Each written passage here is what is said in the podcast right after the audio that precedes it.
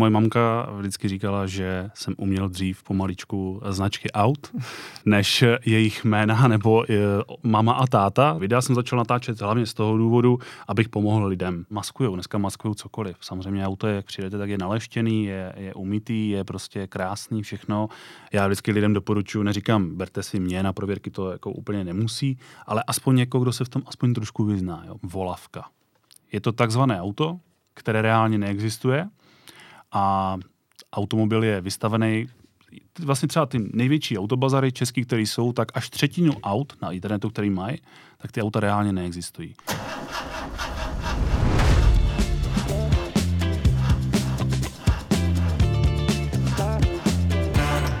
Hezký den, vítejte u dalšího podcastu Autokultu.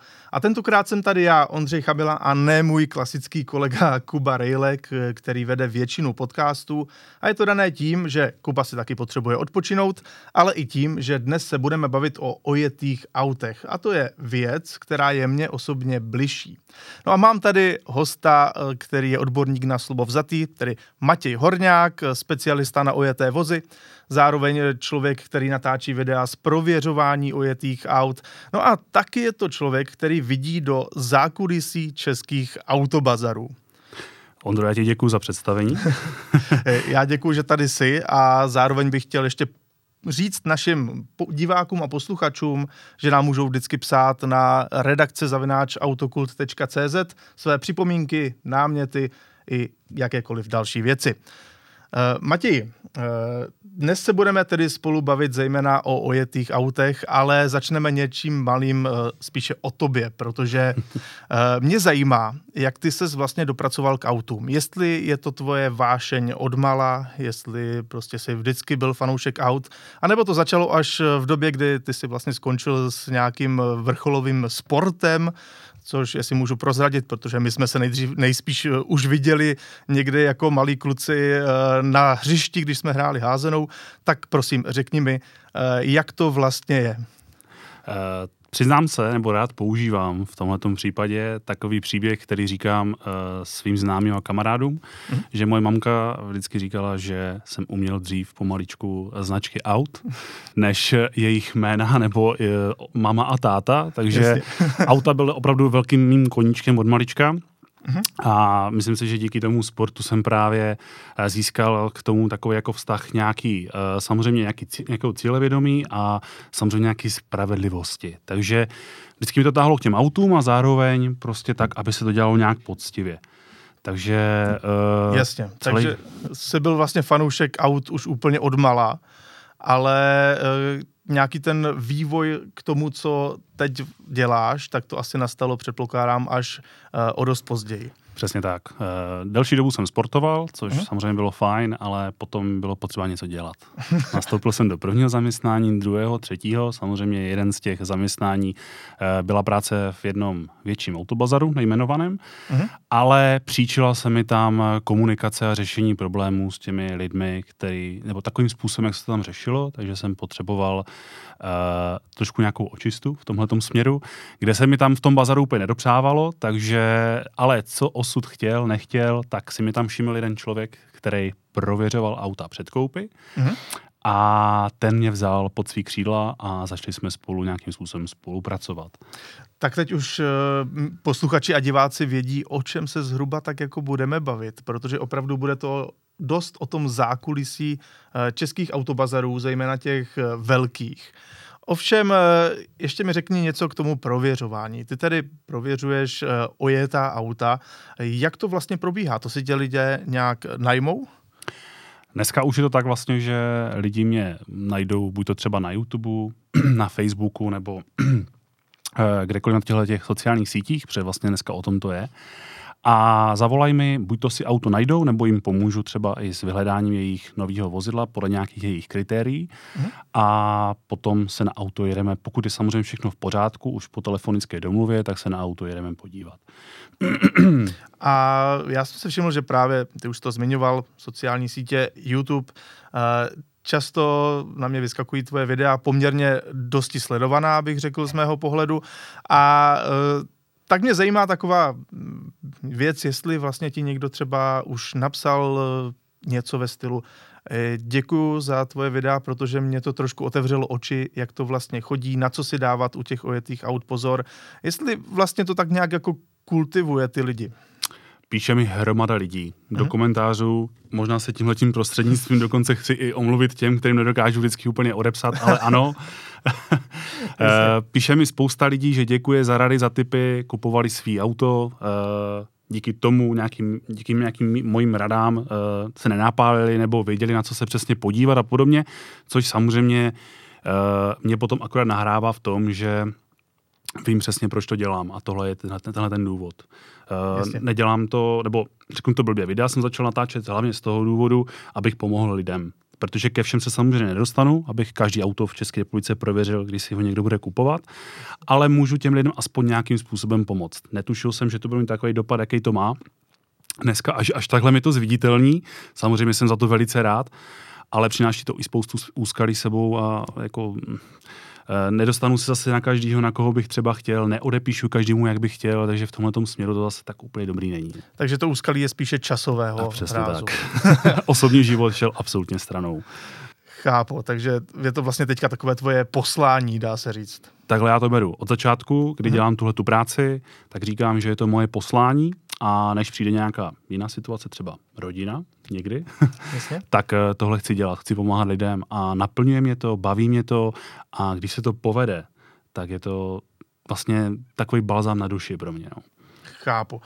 Ono to ale asi v dnešní době není úplně těžké, nebo celkově už je to mnoho let, co je to s těmi ojetými auty, řekněme, trošku složitější. Jak fungují třeba takové nějaké ty prověřovací, když to řeknu, společnosti a různé věci, kde si třeba za nějakou úplatu můžeš o tom autě něco vyhledat? Myslíš si, že to dokáže ukázat úplně všechno? Já jsem člověk s poměrně dost velkými kontroverzními e, názory na určité věci a zrovna jedna z nich je e, tyhle ty společnosti, které nějakým způsobem zaručují, že to auto je prověřený, nebo že ho prověří, nebo že zkontrolují nějakým způsobem nájezd, nehodovost a podobně. A musím říct, že těmhle těm společnostem ne, že nevěřím, ale přijdou mi jako spíš jako uh, zbytečný, až bych řekl, nebo možná zbytečně tahají z lidí peníze, protože informace, kterou říkají, tak nemá vlastně žádnou váhu, nebo jak to říct jinak, prostě mm, informace, které se tam dozvím, tak pro mě opravdu nemají žádnou nějakou, nějakou velkou váhu. Je to, je to prostě o ničem. Jo, protože, pardon, jestli teda ještě můžu doříct, uh, abych byl třeba konkrétní. Uh, jsou auta, které můžou být bouraná a opravována někde jinde, než v autorizovaných servisech, nebo někde přes pojišťovnu, někde u nějakého kamaráda třeba v garáži a to se tam samozřejmě neobjeví. Tam. Další věc, možnost to, stočení aut. Setkávám, setkávám se poměrně často s tím, že třeba nějaký, nějaká Škoda Superb je po nějakém taxikářovi a taxikář samozřejmě je si vědom toho, že s autem nalítá sto tisíc ročně, tak před každou technickou to auto utočí, že jo. Takže zase, tam jsou pouze nějaký záchytné body, které jsou oficiálně dohledatelné, ale váhu to nemá vůbec žádnou a vlastně hlavně, na co bych chtěl upozornit, nevypovídá to vůbec o ničem, v jakém stavu to auto dneska je. Takže takový já na to mám názor, že jako moc, moc tomu jako neholduju. Tedy, když lidé si zaplatí za tuhle službu, nechají si vyjet celý ten seznam, co s tím autem byl, tak to opravdu není ještě ta naprostá záruka toho, že to auto je v pořádku. Není to téměř žádná záruka. Ano, ano. Já si to myslím taky, když už jsme u tohohle tématu, tak já třeba vím, že často se dělá to, že člověk, když právě s autem jezdí hodně kilometrů, tak to stočí třeba nejen před, před tou technickou, ale stočí to třeba každý druhý servis, že jeden dělá v autorizáku, druhý doma a tam si stočí na ty původní kilometry a pak přijde i do toho autorizovaného servisu, kde všechno taky sedí, všechno je to přesně, v pohodě. Přesně tak, takže proto já tady tohle prostě nemám. Neříkám, že úplně jsem proti tomu, to asi úplně zase ne. Někdy mm-hmm. je fajn takový záchytný body, když třeba najdu v tom nějaký lakování nárazníků společně s třeba s pravým blatníkem před ním, tak si říkám fajn, tak jdu potom. E, protože vím třeba, kam se pořádně podívat obzvlášť, ale jinak jako to je spíš čistě fakt orientační. Nevypovídá to o žádném, žádném stavu toho auta, který teďka vlastně je. No. A když takhle jezdíš prověřovat auta, stává se ti často, nebo je ještě v dnešní době úplně běžné, že se ti prodejci snaží ty věci co nejvíc zamaskovat? Samozřejmě. E, typická odpověď na to, v jakém autu je stavu, tak mi řeknou v naprostém pořádku. Takže e, je to opravdu vtipný, někdy je to až k pláči, ale e, maskujou, dneska maskujou cokoliv. Samozřejmě auto, jak přijdete, tak je naleštěný, je, je umytý, je prostě krásný, všechno voňavý ideálně a to už je takový základní maskování, samozřejmě takový ten první pocit, ale třeba když jsme u toho maskování, jestli nevadí, si takhle rozpovídávám tady. Určitě, v pořádku. Ale, uh, já mám třeba rád, lidi, co mě znají, tak ví, že mám třeba rád studený start.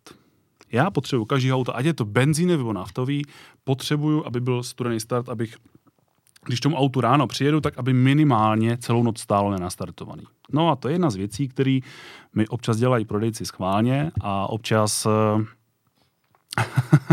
neschválně, ale prostě nedávají tomu takovou váhu jako já, nebo něco maskujou. A já přijedu k autu a prostě buď má vlažný motor, což samozřejmě jde poznat, když si sáhnu někde na blok, nebo prostě na nějaký ty kovové části, které tam jsou v tom motoru. Mhm.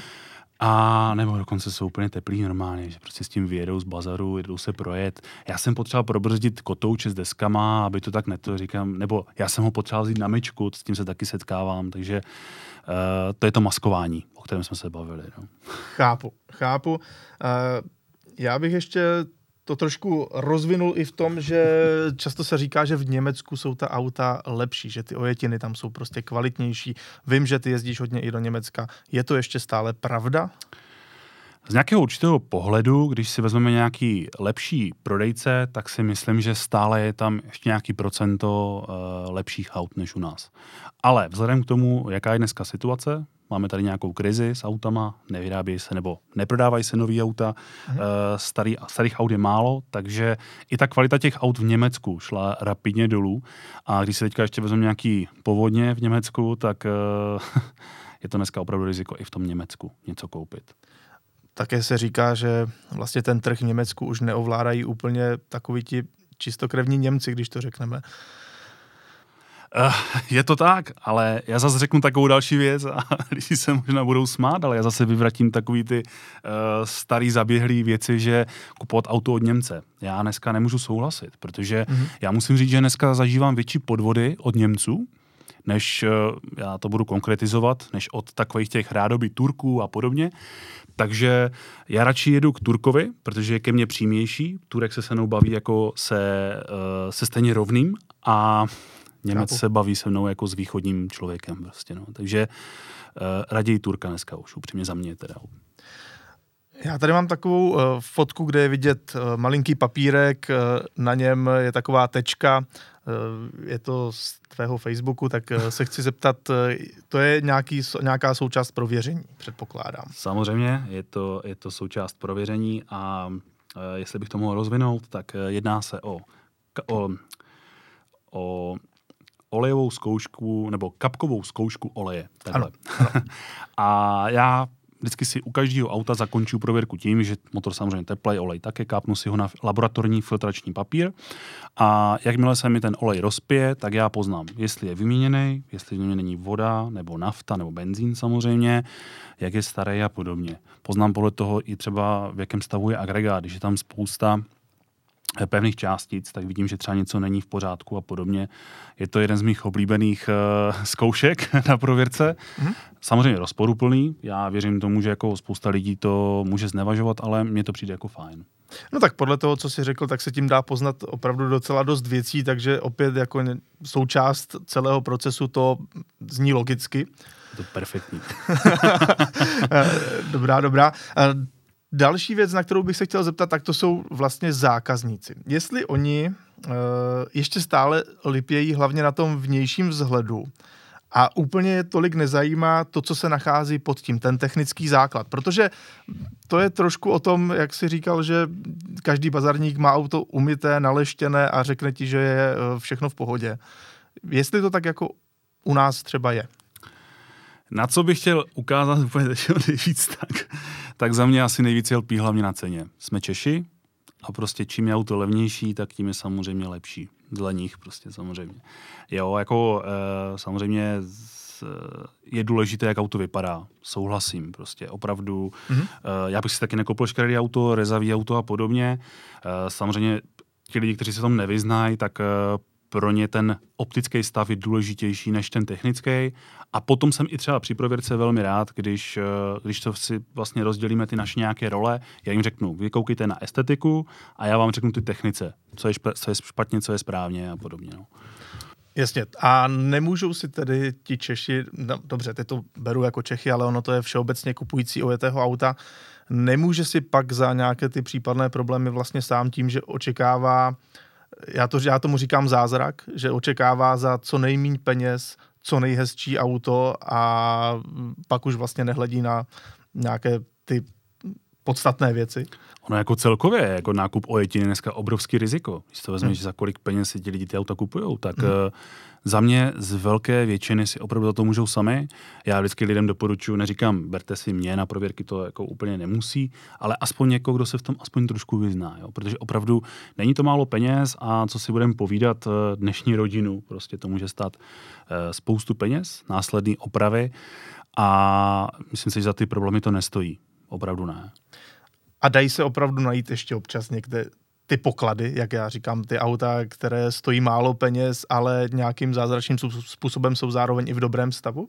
Jako... V dnešní době internetu, když to takhle řeknu, když každý má ty informace z první ruky nebo ví tu cenu těch aut? Občas ano. Musím říct, že dneska cena nerozhoduje vůbec o tom, jestli auto je v pořádku nebo ne. Mhm. Takže dá se sehnat i jakoby... průměrově levnější auto ve velmi dobrém stavu. Jasně, jenom to vyžaduje více úsilí a více prověřování. To je, to, to je jedna z věcí. Druhá z věcí je znalost trošku toho trhu. Já vzhledem k tomu, že znám devadesát osm procent českých autobazarů, tak vím třeba kam jet a kam třeba vůbec nejet. Jo, že jako, jsou takový ty autobazary český Monte Carlo, kam třeba by já bych vůbec nejel. A potom samozřejmě zase mám autobazary, kde koupím deset aut a z toho, nebo prověřuju deset aut a z toho osm je třeba dobrých. Takže je to trošku o té znalosti trhu. No. Takže vlastně to, co tady dělal Petr Čtvrtníček, Autobazar Monte Carlo, tak to opravdu u nás se dá najít. E, opravdu se dá. Myslím si, že vůbec nepřeháněl v tom, co tam dělal, protože opravdu takové bazary ještě u nás dneska fungujou. A jako jak říkám, prostě fakt, ať si lidi dávají pozor, protože dneska se dějou neskutečné věci, opravdu. Můžeš něco nakousnout?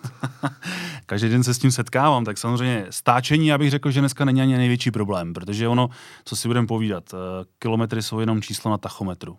Vlastně o ničem nevypoda- nevypovídající. Ale spíš jako vytopený auta, prokouřený auta, hmm. eh, hodně bouraný auta. My jsme Češi experti, že umíme zamaskovat spoustu věcí, takže eh, co bych, asi bych spíš potom se bavil třeba o nějakých praktikách eh, velkých autobazarů, protože ty mě třeba asi štvou ze všeho nejvíc. Určitě k tomu se dostaneme hned za chvíli, takže jenom, abychom to trošku zhrnuli, co bys doporučil člověku, který teďka si chce jít koupit ojeté auto? Jak si to prověřit, nebo na co dávat pozor, nebo jak to vlastně koupit bezpečně? Za mě v první řadě mít dobrý pocit z auta. Pocit je velmi důležitý. Kupuju si auto za mnoho peněz a musíš mít z toho dobrý pocit, že to auto si kupuješ. Mm-hmm. Žádný takový, hele, tak to vyřeším, nebo ta rest, dobrý, v pohodě. Ne, prostě musí to mít fakt dobrý pocit. Když kupuju to za tři kila, tak ten prostě zavnímat, nebo říct si, hele, jedu s tím autem domů a, a prostě budu mít z něho radost. To je nejdůležitější věc. Druhá věc, vzít si někoho, aspoň trošku znalého, sebou, nebo kouknout na fóra. Dívat se, je tam spousta rad, nebo na moje videa, já mám natočených spoustu videí o koncernových autech například hlavně a podívat se, na co si dát pozor, to jsou takovéhle základní věci. No. Nedívat se na cenu, nedívat se ani dneska tolik na recenze, protože recenze si dneska dokáže každý napsat, ale opravdu ten pocit a vzít si někoho, kdo se v tom aspoň trošku vyzná. Z mého pohledu mně to připadá, že ty se snažíš tak nějak trošku narovnat ten trh s ojetými auty v Česku. Uh, Kde přesně jsi vlastně všude získal ty své zkušenosti? Získal jsem je právě v tom velkém autobazaru, v kterém jsem pracoval, nejmenovaném samozřejmě, uh-huh. a kde jsem jako byl tak trošku hozený do vody a do té doby jsem vůbec nečekal, ani jsem netušil, že něco takového vůbec může existovat, že takhle to může fungovat a ono to funguje. A funguje to dál a e, štve mě to. Uh-huh. Zároveň snažím se s tím ani ne bojovat, ale snažím se lidem, kteří to chtějí slyšet, tak poradit a e, budu rád, když zlepším stav ojetých aut v České republice. Je to takové i moje heslo a budu za to moc rád. Dobrá, tedy pojďme rovnou na to. Velké autobazary jsou dnešním hlavním tématem. Jaké jsou ty největší nešvary, které tam člověk, na které může narazit? Připravuju video, kde bych chtěl poukázat a říct hlavně ten největší nešvar za mě, a to je volavka. Je to takzvané auto, které reálně neexistuje a automobil je vystavený. Vlastně třeba ty největší autobazary český, které jsou, tak až třetinu aut na internetu, který mají, tak ty auta reálně neexistují. Je to například, budu konkrétní, trojková oktávka ve dvou litru v naftě, jo, za sto osmdesát tisíc ve, vý, ve výborné výbavě Elegance prostě a, a s nájezdem sto patnáct tisíc kilometrů, což je samozřejmě nesmysl. Prostě lidi na to volají a, a chtějí to auto a to auto neexistuje. První z věcí, kterou, kterou tak samozřejmě na to auto zavoláš do toho bazaru, samozřejmě přijďte, máme to na naší pobočce, tady a tady. E, člověk přijede a oni mu řeknou, no teď jsme to auto prodali, teď, teď odjelo. Ale máme tady jiný, sice o sto tisíc korun dražší, ale my vám na něho uděláme úvěr. A neříkám, že se každý nachytá, ale myslím si, že tak dvacet procent lidí tam opravdu to auto třeba koupí. A to je, to je ten důvod, proč ty dělají tyhle ty volavky. A já musím říct, že tenhle ten způsob se mi absolutně příčí, protože mi píše, každý mi třeba píše dvacet třicet lidí maily a z toho třeba tři čtyři jsou fakt ty volavky. A to mě jako... Mě ani nevadí těm lidem odepisovat. Mě spíš mrzí, že prostě opravdu je to ztracený můj čas, ztracený čas lidí prostě a je to, je to podvod. A to mě vadí asi to nejvíc. No. Já jsem rád, že jsme tohle trošku nakousli, protože sám o těchto věcech jsem věděl a mám třeba taky nějaké svoje zkušenosti s tím. Jeden ten autobazar mě teda nedonutil, abych tam dojel, ale řekli mi, no to se právě prodalo, ale máme tady, jak říkáš, jiné. Sice víc na je to a dražší, ale, ale, ale jako máme ho tady prostě podobné auto a když jim řekneš, tak jako m, tam to bylo levnější, menší ano, nájezd ano. kilometrů, tak oni ti řeknou, no jo, ale tak to bylo po kroupách.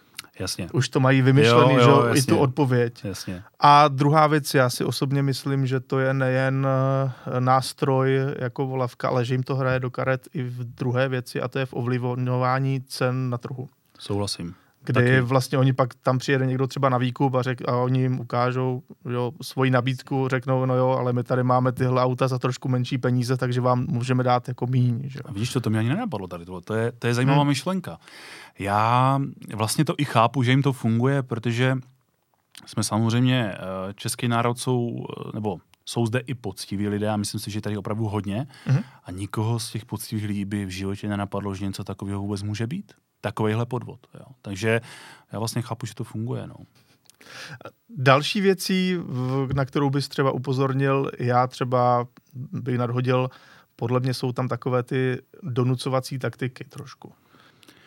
Myslím si, že dneska už to není tak aktuální. Když si to bylo horší, mm-hmm. že ti tam dokázali, nechali ti tam třeba i tři čtyři hodiny, řeknu to, ale fakt jako vyhnít někde v čekárně a abys, abys pak už kývil na všechno. Už ti dají úvěr prostě ze čtyřicet procent úrokem a ty už na to kývneš, protože už chceš prostě domů. Už si to ani nespočítáš. Už, už jsi tak uh, zatemnělej tím čekáním, že prostě vůbec neuvažuješ uh, nějakým způsobem logicky a necháš si nakukat cokoliv. Takže rozhodně tohle je jedna z donucovacích praktik.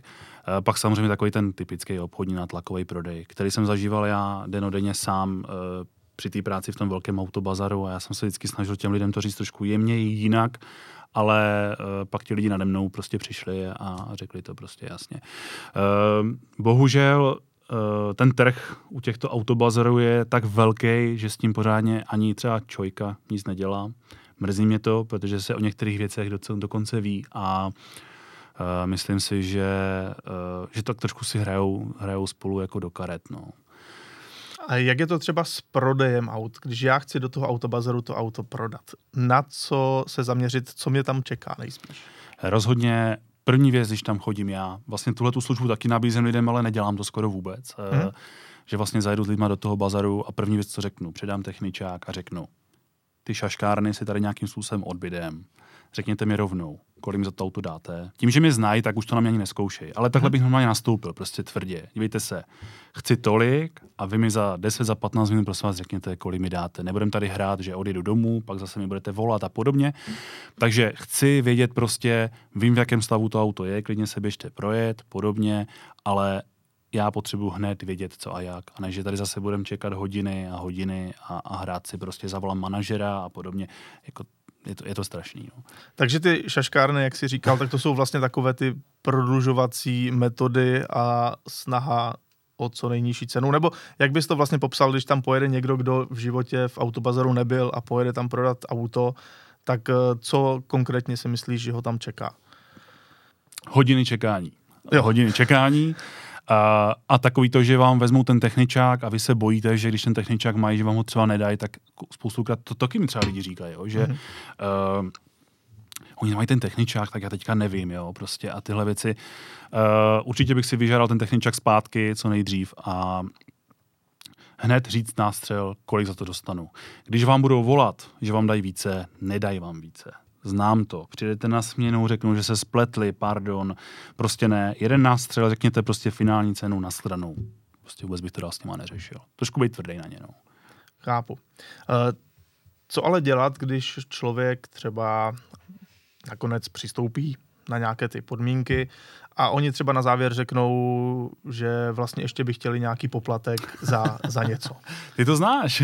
No tak, jak říkám, je to moje oblíbené téma. Chtěl bych upozornit, že tyhle ty poplatky existují jak při nákupu, tak při výkupu vozidla. Takže pozor, na tyhle poplatky oni nemají vůbec právo. Je to zase, je to protiprávní a mě tohle štve. Uh, Vždycky, když řeknu nějakou cenu, trval bych na tom, že to je ta cena, kterou prostě mi řekli. Žádný jiný poplatek po vás chtít nemůžou. Protože teďka řeknu takový zase příběh toho auta. Přijede prostě Jarda do bazaru, chce prodat oktávku, oni mu řeknou sto tisíc. Pořádku. Při podpisu smlouvu na něho vybalí, že musí zaplatit pět tisíc korun poplatek. Za co je ten poplatek? Umytí, prověření, prostě nějaký, nějaká inzerce a tyhle věci. Věci, co ty vlastně vůbec nemusíš platit. Jako jo. Ale prostě tam v tom poplatku to je. Dobře, Jarda zaplatí, takže dostane devadesát pět tisíc korun a přijde Pepa prostě a chce si koupit oktávku, která bude stát sto čtyřicet pět tisíc, že jo, samozřejmě. Ta sama. A oni mu řeknou, no, tak jako sto čtyřicet pět, ale samozřejmě e, musí zaplatit poplatek, že jo. Mytí, přichystání, tyhle ty věci. Prostě jako je to, je to úplně mimo. Jo. A nemají na to právo. Cena, která tam je, tak prostě má být a nic více platit nemá. Samozřejmě nebavme se třeba o přepisu, když si naučtou něco za přepis, to samozřejmě můžou, ale myslím si, že uh, jinak jako na to právo vůbec nemají. Dokonce je to, je to protiprávní, je to, je to, já, to, já to vím, že jsem to musel lidem říkat a nabízet, je to protiprávní, mm-hmm. Každý to ví, dokonce když uh, jsou nahlášený prostě nějaký čojky, nějaký zátahy, tak se to sundává ten papír a nenabízí se to těm lidem celý den prostě, jo. Takže, um, takže tak, no. Je v tom hodně peněz a oni to takhle mají a spousta lidí prostě podlehne. A co se vlastně stane, když já si to auto opravdu koupím, nějak to celé proběhne, vypadá to, že jsem spokojený člověk, ale potom, co s tím ujedu pár kilometrů nebo tak, tak zjistím, že to má nějakou chybu. Má vůbec cenu se pouštět do nějakých právních sporů nebo má smysl, uh, můžu z nich něco dostat zpátky, nějaké vrácení peněz? Já bych byl moc rád, kdyby tohle to vůbec nenastávalo, jak jsme se bavili na začátku, aby ti lidi prostě byli opravdu obezřetní, ale když už se to stane, řešit to s klidnou hlavou. Zajít nebo zavolat do toho autobazaru. Stalo se mi tady tohle a tohle. Samozřejmě ne, že někdo bude reklamovat sjetý kotouče s destičkama. Jo? Jasně. Bavíme se prostě o nějakých no. velkých prostě opravách. Odpadne, prostě odpadne spojka nebo já nevím, prostě mm, motor, prostě já nevím, se potká a podobně. V tom případě bych to opravdu komunikoval s tím autobazarem. Setkávám se s tím, že některým věcem se jakoby stavějí i pozitivně, protože samozřejmě si chtějí trošku zlepšit i nějaký jméno na trhu, tak už jsou nuceni některé věci samozřejmě dělat. V první chvíli se vás budou snažit odbít, ale myslím si, že když jim pohrozíte nějakým prostě mediálním zviditelněním a podobně, tak by se zase nějak dalo řešit. Navíc jsem rád dneska, abych na ně neházel samou špínu, tak jsem dneska rád, že uh, nabízejí možnosti výměny do deseti dnů nebo něco takového, mám pocit, že tam je. Já to moc nestuduju, ty jejich podmínky, nebo do sedmi dnů, že si, že si můžeš vyměnit auto, ale nesmí být levnější, myslím si, že musí být buď stejně drahý nebo drahší za jiný. A tudíž, když člověk na něco přijde, co úplně není v pořádku, hmm. tak zase potom navrhuju ozvat se někomu, kdo se v tom vyzná, zajít do toho autobazaru, vybrat lepší auto a to starý tam nechat. Chápu. Uh... Myslíš si ale, že jsou i nějaké velké autobazary u nás, které jednají poctivě? Uh, myslím si, nebo vím o tom, že hmm. jsou. Uh, vždycky říkám lidem, že bych je dokázal spočítat na prstech dvou ruk. Uh, říkal jsem na jedné, ale myslím si, že jich je víc než pět. A dokonce jsou autobazary, které opravují svá auta, než je dávají na plochu. Já je nechci zase jmenovat, jezdím tam rád a, a budu tam jezdit dál rád. Ale rozhodně to nejsou ty největší autobazary teda. Jasně, tady, tady klidně jmenovat uh, můžeš, i protože pozitivní věc, když nějakou najdem, tak jsme za to rádi, ale samozřejmě nemusíš. Ne, asi, asi fakt nechci. Dobře, a co se týče zahraničí, myslíš si, že tam ty autobazary jsou poctivější? Hmm. Myslím si, že tam zase jako ty velké autobazary, to je to samé skoro jako u nás, akorát tam odpadá ten natlakový prodej, oni se takhle prostě nehrotějí tyhle hmm. věci, ale co se týče ostatních. Já upřímně radši nakoupím dobrý auto v autobazaru, který znám a který je dobrý, než bych jel do Německa pro něho, protože v Německu ta, ta úspěšnost nebo ta možnost, že to bude lepší, je opravdu menší než v dobrých autobazarech u nás. To je zajímavé. To asi mnoho lidí úplně nečekalo, protože tady pořád, uh, pořád existuje takové jo. to dogma, že v Německu je to lepší. To se říkává. Říkají to autobazárníci, kteří dováží auta z Německa. Jasně, i když vlastně mnoho těch aut z Německa už dneska jsou dotažené někde z Rumunska do Německa. Uh, jo. Takže už si dneska člověk nemůže být úplně ničím moc jistý. Uh, Ještě zpátky trošku k těm kupujícím, protože ty se s tím setkáváš denně, že ti lidé mají třeba nějaké požadavky. Co si myslíš, že je takový největší iracionální požadavek, který na svoje auto třeba mají? Nebo je něco takového, že by si řekl, uh, že na tom vůbec jako by neměli bazírovat na úkor? Tak samozřejmě, že mám takovej. Moje manželka by chtěla červenou barvu. Jasně, to je, klasika. To je prostě... Přesto pak, a říkám, ale se takový auto není a bude fakt problém to sehnat. Ale no, ale moje manželka by to chtěla. Takže to je takový jako asi nejzvláštnější požadavek. A jinak já mám někdy pocit, jako že cena, že tam hraje prostě, že ti lidi si představujou a dělají to zase ty velký autobazary těma volavkama. Člověk mm-hmm. se podívá na ten trh a řekne si, jo, tady ho mají a tady ho mají. Takže pan Horňák ho taky musí sehnat, že jo. Jenomže pak musíš vysvětlovat těm lidem, že to auto je vlastně fake a že vlastně to takhle neseženu. Takže uh, cena a barva, no. Asi takový jako nejzvláštnější požadavek. Tudíž často je lepší si koupit auto třeba o třídu níž, ale v lepším stavu, než bazírovat na něčem přesně, luxusnějším za co nejméně peněz. Souhlasím. Za mě třeba, jako, než si koupit horšího vyjetého trojkového Superba, tak radši dvojkového Superba uh, s menším nájezdem nebo s normálním nájezdem a staršího. Za mě třeba takový dobrý příklad. No. Chápu. Uh, jak z tvého pohledu tomu všemu zabránit, aby se to nestávalo dál, tyhle nějaké podvody o autobazaru a celkově u koupě ojetých aut? Já se vlastně snažím. Snažím se na to poukazovat, mm-hmm. aby to lidi viděli, aby se to k ním dostalo. Dále budu rád, když bude víc lidí, jako jsem já. Já jsem za konkurenci moc rád a když to budu dělat fakt dobře, protože jako neznám úplně perfektně moji konkurenci, ale pár kolegů mojich to dělá opravdu dobře. Mm-hmm. A tohle a potom prostě fakt hledat si ty informace, kontrolovat si ty věci víc, takže spíš jako větší informovanost. A nějaká legislativní změna už podle tebe nepomůže? Ta nepřijde. Ta nepřijde, protože když si to vezmeme z toho logického hlediska, když budu prodávat oktávku s nájezdem tři sta tisíc korun, tak bude stát sto tisíc. Když ji budu prodávat s nájezdem dvě stě tisíc kilometrů, bude stát sto padesát. Co to pro ten stát znamená? Že dostane méně peněz z toho prodeje. Takže já myslím, že oni do toho nejsou úplně nějak extrémně tlačení, aby tuhle tu věc nějakým způsobem uh, nebo zabránili, nebo dali nějakým způsobem do zákonu. Takže asi, asi si myslím, že to je trošku nereálný. Spíš v nás, v lidech, abychom se snažili uh, více těm, ty věci vnímat, sledovat a a dohledávat. Já mám ještě jednu takovou, takový dotaz. A to je přece jenom dneska si můžeš koupit auto různě. Nějaký soukromý prodejce, který si to prodává na vlastní pěst, mm-hmm. Autobazar, pak jsou i takové ty programy ojetých vozů od automobilek. Vnímáš v tom nějaký jako zásadní rozdíl, že třeba něco je lepší, něco je horší a něco bys jako víc doporučil? Ty mi dneska dáváš tak perfektní otázky, protože já musím, že jsem se na to vůbec nějak nepřipravoval a, a je to příjemný. Uh, naběhl se mi teďka v jedné věci, na kterou připravuju taky video mm-hmm. a teď budu konkrétní. Sdružení SOVA. Jo. Je to sdružení, které poukazuje na to, že nekupovat auto od soukromníků a kupovat ho pouze ve velkých autobazarech. Samozřejmě, protože sdružení SOVA platí jeden velký nejmenovaný autobazar a poukazují na to, jak je velký riziko fakt jako nakupovat u těch soukromníků, jak je to strašný, jak prostě se tam dějou různé věci a podobně. Za mě to není pravda. Opravdu, pokud si vybereš soukromníka, který komunikuje slušně, je to člověk, který prodává buď to svý auta, nebo vozí větší množství aut ze zahraničí, mhm. tak si myslím, že ta pravděpodobnost úspěchu je téměř stejná jako v klasickém autobazaru. Naopak, byli možná někdy trošku příjemnější ten přístup toho prodávajícího, protože v autobazaru se jenom kus, ale pro toho člověka má k tobě trošku, prodává svý auto a má k tobě trošku osobnější přístup. Takže uh, viděl bych to na stejné rovině jako, jako nákup v autobazaru. No a co třeba ty uh, programy ojetých aut přímo od výrobců?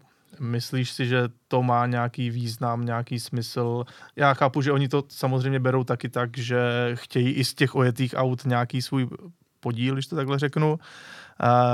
Uh, jsou ty služby férovější? Ne. Vůbec. Je to zajímavý, uh, takový ty programy těch autorizovaných prodejců, ano. V lidech to zbuzuje důvěru, že tam přece nemůžou kopit špatně. Já jsem tam zažil řezaný auta a podobně, protože ty auta, stej, já mám třeba spoustu, znám spoustu dovozců, kteří dovezou oktávku a dají do Škodovky na prodej. Takže uh, ono se to tak jenom tváří. Ale mm, myslím si, že to není určitě žádnou zárukou, žádného, jako a ještě poslední věc, kterou bych chtěl teda zmínit tady k tomuhle. Mně se hrozně líbí dneska hláška prověřená auta. E, za mě tohle je možná věc, která ve mně zbuzuje jako takovou nedůvěru asi nejvíc, protože, hmm. říkal jsem to v jednom z mých videí na YouTube, že znám možná tři, čtyři české autobazary, které ty auta opravdu alespoň trošku prověřují. Ale ostatní autobazary berou za prověření to, že to nechají projet někde nějakým tím registrem, který jsme řešili, a tohle je prověřené auto. To není vůbec nic prověřeného. To prověření má vypadat úplně jinak. Neříkám, že jako to moje, to zase je trošku extrém, ale prostě to auto nikdo nevidí, nikdo ho nezvedne, nikdo ho nenapíchne, nikdo se s ním nesveze. A berou, že je prověřený. Ono je to spíš takový moderní trend a dobře se to poslouchá, že prodávají prověřená auta, ale vůbec tomu tak není. Teď tady poslední dobou se ozývají ještě jedny možnosti koupě auta a to je online.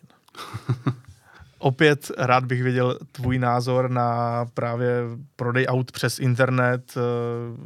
Ne, nemyslím teď nejen aukce, ale už jsou na to i nějaké specializované firmy. Jak ty to vidíš? Online doporučuji, kupte si pračku, kupte si ledničku, kupte si třeba nový auto, ale já ojetou nebo použitou věc online je naprostý nesmysl. Samozřejmě je tam výhoda ta, že do dvou týdnů je možnost to auto vrátit.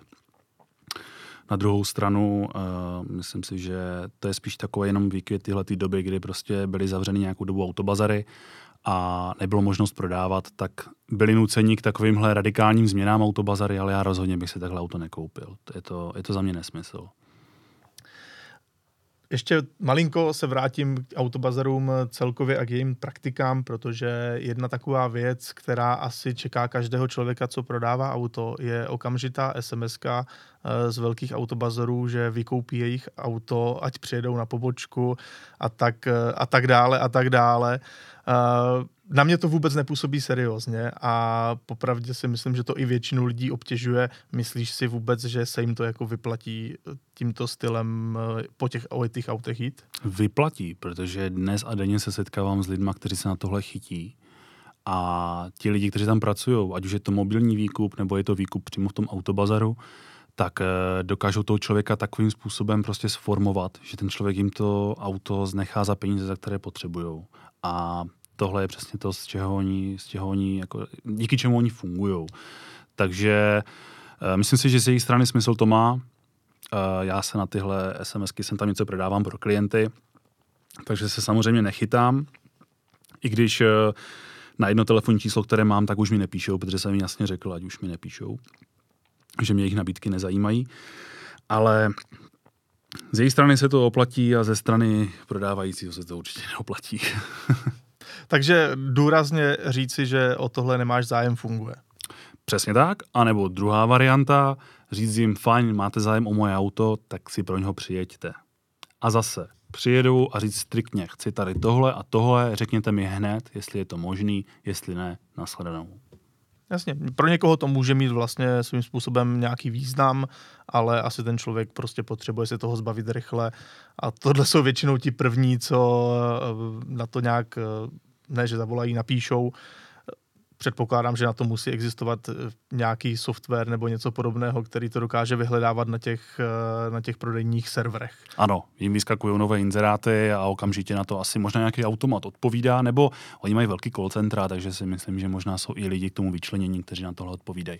Jestli ještě můžu jednu věc. Určitě. Uh, mě teďka napadla taková zajímavá, zajímavá, zajímavý rozhovor s tím sdružením SOVA, kdy mm-hmm. tam nějaký pán asi, já nevím, jestli to je nějaký majitel toho sdružení nebo něco podobného, poukazuje na věc, že u těch soukromých prodávajících končí auta, který nevykoupí velký autobazar ani žádný jiný autobazar. Takový tvrzení, aby vlastně vyvolával uh, ten strach v těch lidech. Já mám teďka konkrétně, dneska jsem se to dozvěděl, jak jsem měl za váma, tak mi volal klient.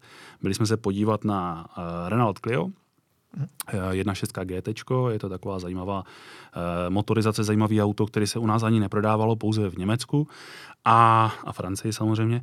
A bylo zajímavý, my jsme u toho auta našli prasklou hlavu a prostě nějaké další věci a pan to teda jako nakonec opravil, i když jako opravil, no a já jsem to auto viděl i podruhý, zase bylo špatně opravený, no a auto dneska se prodává ve velkém autobazaru a samozřejmě ten velký autobazar ho prodal. Takže naopak tvrzení, že e, soukromí prodávající prodávají auta, které se nedají prodat e, na výkup, je nesmysl.